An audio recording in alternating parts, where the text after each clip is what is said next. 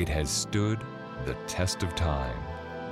God's book, the Bible, still relevant in today's complex world. It is written, sharing messages of hope around the world.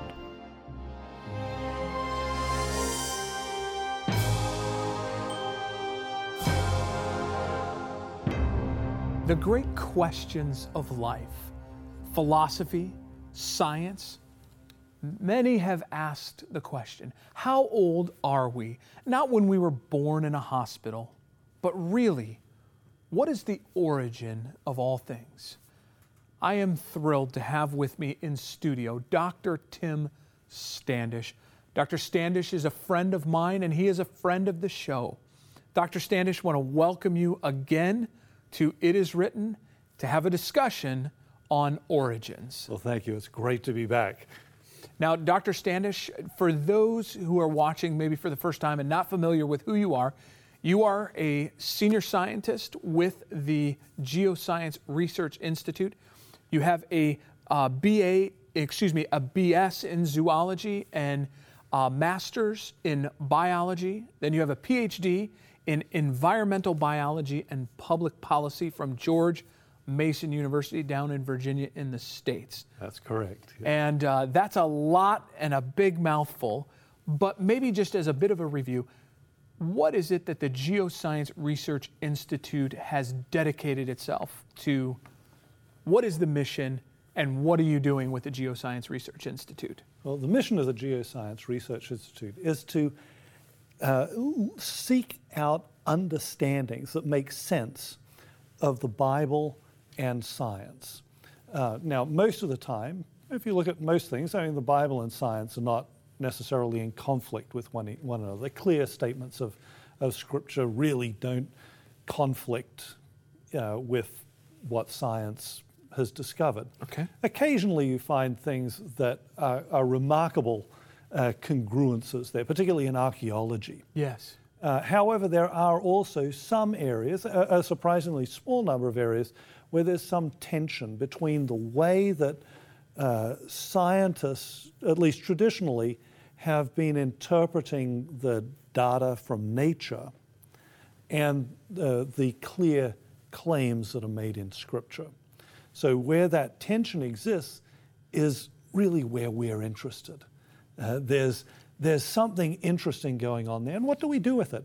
Uh, we're all Christians. We're also um, all uh, PhD scientists who remain active in our, in our uh, disciplines. Yes. So we, we, we sometimes struggle with this. Sometimes uh, we think we come up with good answers. Sometimes we have to say, you know what, we don't have answers yet. We live by faith, uh, as all Christians do. Yes, yes any exciting project that you're working on right now?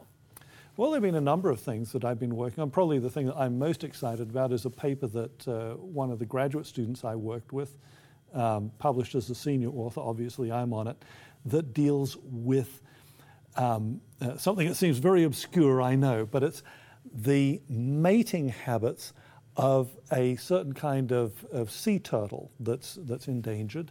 Uh, this particular one isn't super endangered, but we study um, a species that is not in critical danger and see if we can't find out things there that then we can apply with, with those that are more threatened. Okay. And uh, we are able to use um, uh, molecular genetics as a way of figuring out uh, some very interesting things about the mating habits of these uh, sea turtles. Wow, that is very, very fascinating. You know, Dr. Standish, as a scientist, you've made a decision, and that is your decision is that you believe there is a divine force, God, who has caused creation. Yes. Why have you come? To, and this is a big question that could take long hours for us to go through. But fundamentally, why is it that you have come to that conclusion, which is vastly different than a great deal of the scientific community. Well, of course, my, my first question back was going to be how long is this show? uh, there are, there are um, uh, several reasons that I would draw to your attention. Uh, first of all, of, of all of the accounts of origins, to me as a scientist, the one that makes the most sense is the biblical account of origins. That doesn't mean that I don't recognize that there are some tensions in there. Yes. Um, there are some difficulties, and I don't have all of the all of the answers.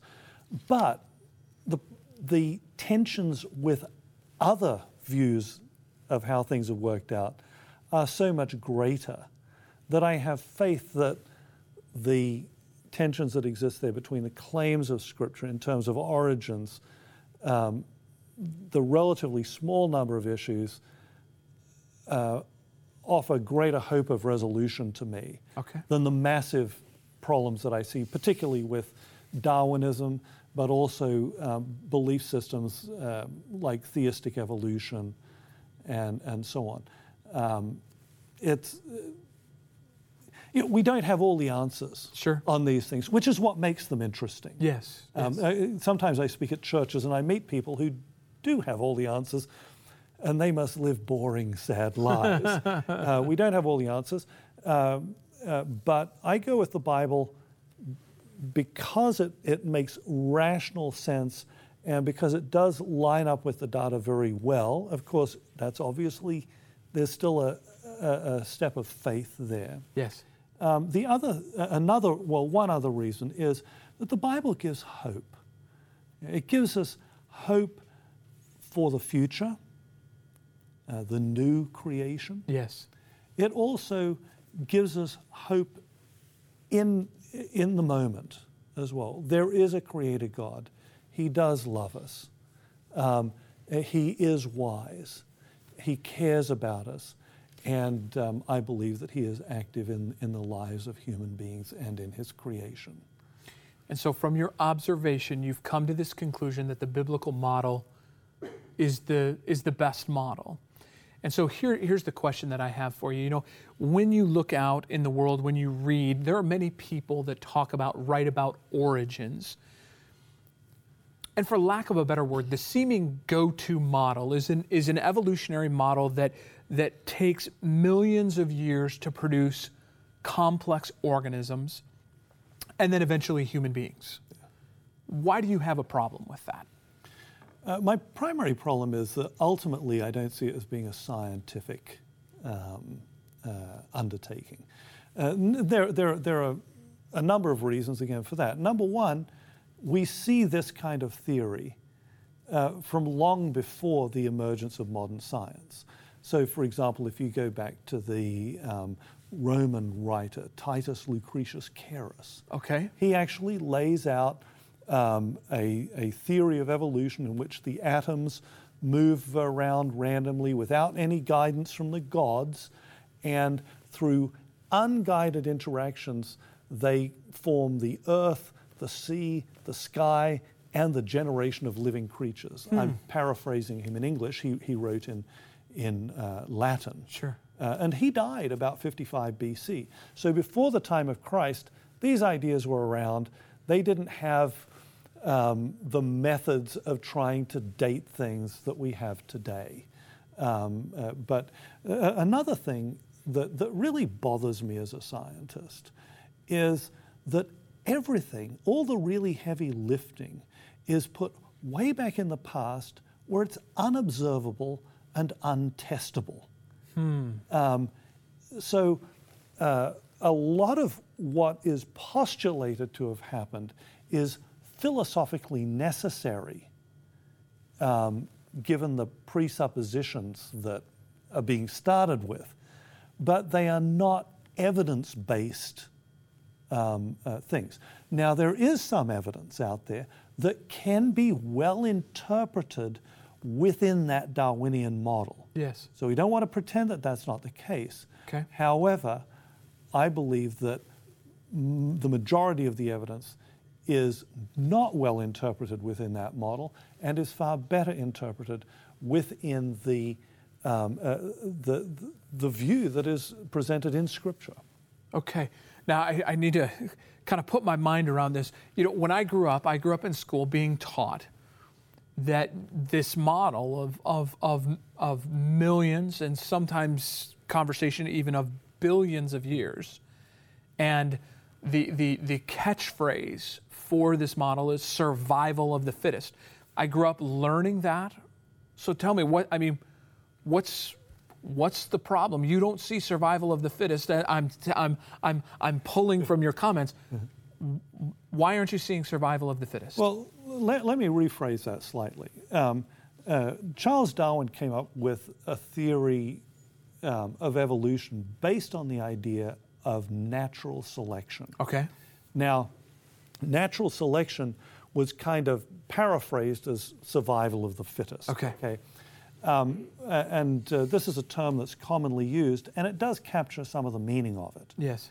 Uh, the idea is that certain individuals um, produce offspring and others don't. And that that is not a purely random thing. The ones that produce more offspring have something about them that can be inherited, that is passed on to their offspring, that, that somehow or other causes them to, to, to make more babies. Yes. So he who has the most babies wins. Okay. In this model, it's, it can be really boiled down to that, and um, obviously, there is some truth to natural selection. The question is, does natural selection really explain what we see in the world today? What Charles Darwin said was that um, uh, you started out with one organism and it developed variations, and certain variations were superior or you know, were selected above others. And as these different organisms sort of split apart, you slowly got many, many, many different kinds of organisms. Uh, a pattern, by the way, that is almost the opposite of what you see in the fossil record. Uh, but uh, uh we, we, can talk about that yeah, perhaps, yeah, perhaps later. That's, that's, that's a big topic. We're going to have a whole yes. couple of shows on the fossil record. Um, however, in, in, in, in, in this view, you, you have organisms that are competing with one another for survival all the time, and uh, everything is in, in, a, in a struggle to the death. And the most closely related things are in the most intense struggle to the death. Okay. Uh, with one another. Because, um, you know, you are a human being and I'm a human being, so we eat the same kind of food. And, and in this Darwinian view, there's only so much of that food. So we have to fight over it to see who gets it, and whoever wins gets to eat and gets to breed. Okay. and so, so this phrase survival of the fittest, the more proper term in the evolutionary model is natural selection. Now, you, you, you said something, and I, I want to spend just a moment kind of digressing just a little bit. You say you, there are certain instances where natural selection is, is happening. We, we, we can observe this. Well, yes. Um, uh, babies that are still born don't get to have more babies. Yes. So, uh, if there's some genetic reason that you know a, a, a child is dying before it reaches the age that it can reproduce, obviously that's natural selection at work. What natural selection seems to do in nature is kind of keep things the same. Okay. It, it, it, it stops wild variations that are lethal to, the, to, to, the, to that particular species of organism. Now, you just said something now that's got my mind kind of, kind of exploding with questions. You said natural selection actually narrows things. Well, it keeps things stable. Keeps things stable. however, however, when we have this natural selection keeping things stable, it seems in evolutionary explanations that natural selection is actually used to explain the development of organisms into another organism. There are really two parts of the theory of, of Charles Darwin's theory of evolution okay. that you have to understand to understand how this all works together. You start out with variation. Okay. If you look at organisms like you and me, we're a bit different. Yes. both very handsome, but a little bit different. That's right. And um, uh, so that variation is then acted on by natural selection. Now, most of the time, what natural selection seems to do, what it's been observed to do, is kind of keep things the same. Okay. Um, it stops these wild variations. According to Darwin's theory, occasionally there's a variation that makes you have more babies. And whatever that variation is, it could be, you know, having a larger nose or having blonde hair and blue eyes, I don't know uh, what sort of things make human beings have more babies, but um, something genetic makes you have more babies, and then that's passed on, and natural selection kind of um, then moves towards that new kind of standard. Okay. So, so the idea is that natural selection can sort of move an organism in a certain direction, even though there's no goal in mind. It's just a matter of, of a certain variation making more babies. So that's how it's supposed to work, at least. And why do you think that that's not how it works? And when you observe nature, you're coming to a different conclusion than Darwinian evolution? Well, um, certainly from a scientific perspective, it just doesn't look like it works. Uh, first of all, when we, when we try doing uh, selection on organisms, so dogs, for example, Okay. what we find is that we can get amazing variability in dogs. You get little chihuahuas and big Great Danes, and, and so you've got this incredible variety in Yes. dogs. However, you don't have elephant sized dogs, and you don't have dogs turning into watermelons or something like that. There's, there's a limit on the variability. And once you hit that limit, you just don't seem to be able to go beyond it. That's very interesting. I, and, and I spent a few years learning about growing apples. And I knew a man in Wisconsin who had an orchard. He grew 450 varieties of apples. Wow. And it was a fascinating thing. He had apples called Coconut Crunch, which had the crunch of a coconut, but at the end of the day, it was still an apple. He had another apple called Hawaii that had a little tinge of pineapple flavor to it. However, it wasn't a pineapple, it was still an apple. So, what you're saying is when we observe, we see variety, but there's a limit to that variety. You don't have a dog becoming an elephant.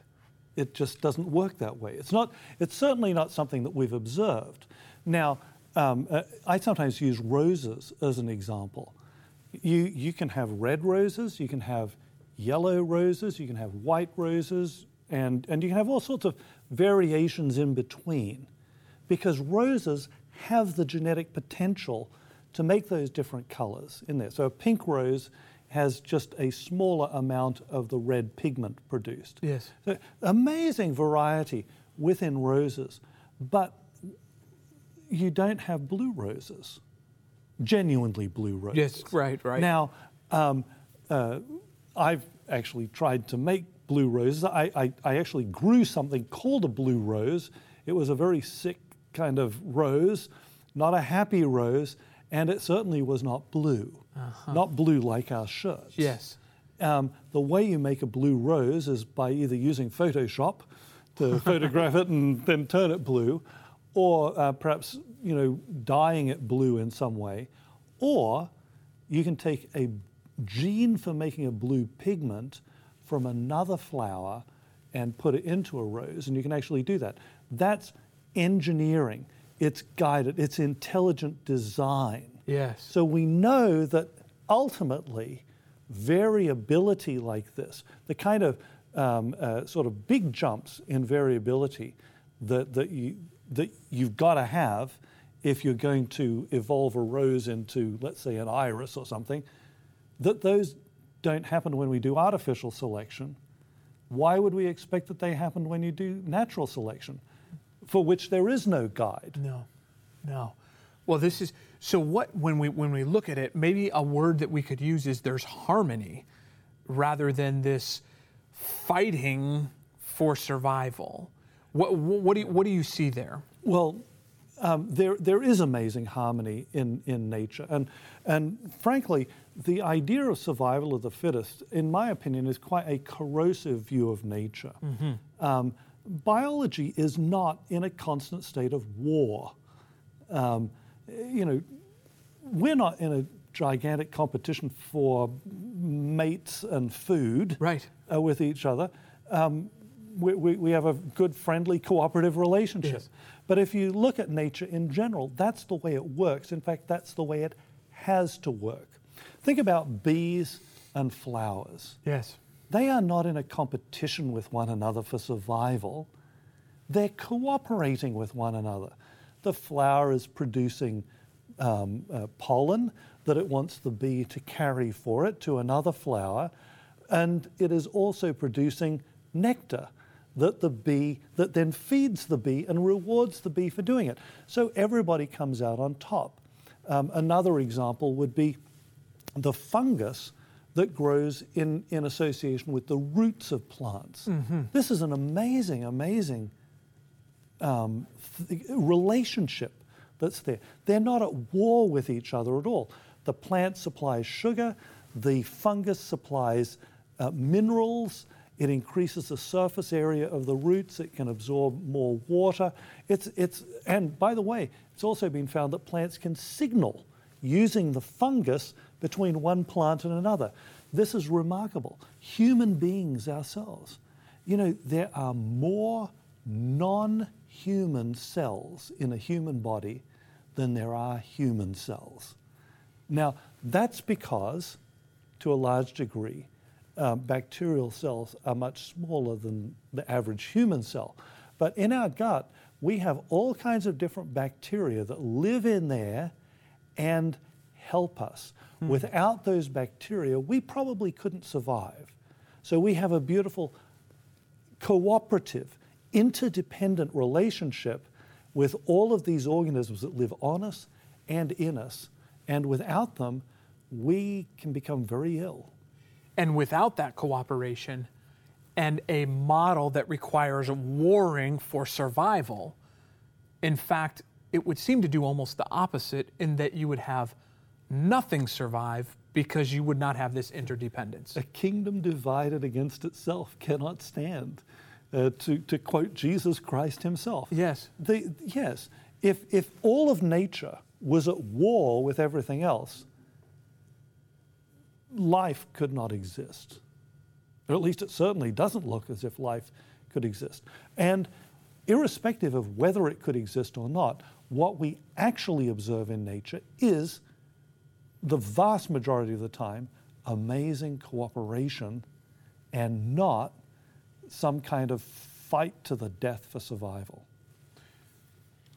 And so, having said that, and, and, and I'll use this word harmony again, this, this harmony and interdependence, as a scientist, as a zoologist, a biologist, an environmental biologist, and as you observe nature, and we've given several examples roses, bacteria, what does this all point to for you? To me, it points towards a plan. Um, imagine uh, a factory, let's say. If, if you're going to produce something in a factory, there has to be a plan, and all sorts of different systems have to come together and work together in a cooperative way. We know that that's how things work. When we look at nature, we see something vastly more beautiful than a factory or anything that a human being has made. Yes. Why would we interpret it differently than, than we do something as ugly and, as a factory? Nothing against factories, no, of course. No, sure, sure. But, but they do illustrate an important point. Nature requires a plan to work, a plan for that cooperation. And uh, without a plan, there would be nothing. And I don't want to make too big of a jump, Dr. Standish, but if there's a plan, it would seem to me to indicate that there is a planner. That's right. Somebody designed that the plan. generates yeah. the plan. Yes. And as you observe, and as you ask this question, and as you see there's design, there's a plan, which must mean there's a designer or a planner. Ultimately, in your mind, who is that planner or that designer? Well, that is Jesus Christ. And, uh, uh, and probably uh, the, the, the, the, most amazing thing about history to me is it's indisputable that Jesus Christ existed. Um, Jesus Christ came down, became part of His creation, and demonstrated His power over the creation. And this is a matter of historical record. Yes. It's not fanciful stories, it's an actual historical record that we have of this occurring. To, to, to go with any other idea is simply a denial of history. Um, so I'm uh, very pleased to not deny history and to accept a view that it makes sense and is beautiful. And so, Dr. Standish, we are unfortunately out of time once again, but what a beautiful thing. Nature demonstrates there is a plan, and a plan requires a planner, and that planner is Jesus Christ. Amen. Let's pray. Lord, we thank you that there is a plan, that you are that planner, and that you have a plan for each and every one of us. We thank you so much. In Jesus' name, amen.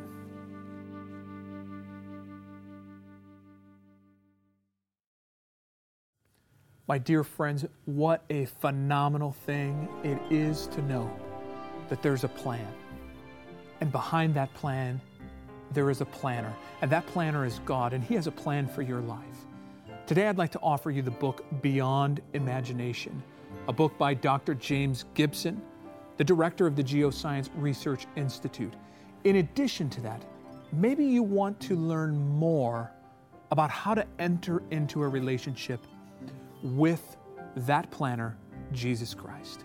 I'd like to also offer to you the Discover Bible lessons, which will take you on a journey of discovering a relationship with Him. Here's the information you need to receive today's offers. To request today's offer, just log on to www.itiswrittencanada.ca. For Canadian viewers, the offer will be sent free and postage paid. For viewers outside of Canada, shipping charges will apply. If you prefer, you may call toll free at 1 888 CALL IIW. That's 1 888 CALL IIW. Call anytime. Lines are open 24 hours daily. That's 1 888 CALL IIW. Or if you wish, you may write to us at It Is Written, Box 2010, Oshawa, Ontario, L1H 7B4. Dr. Standish, thank you so much for being with us today. Well, thanks so much for having me.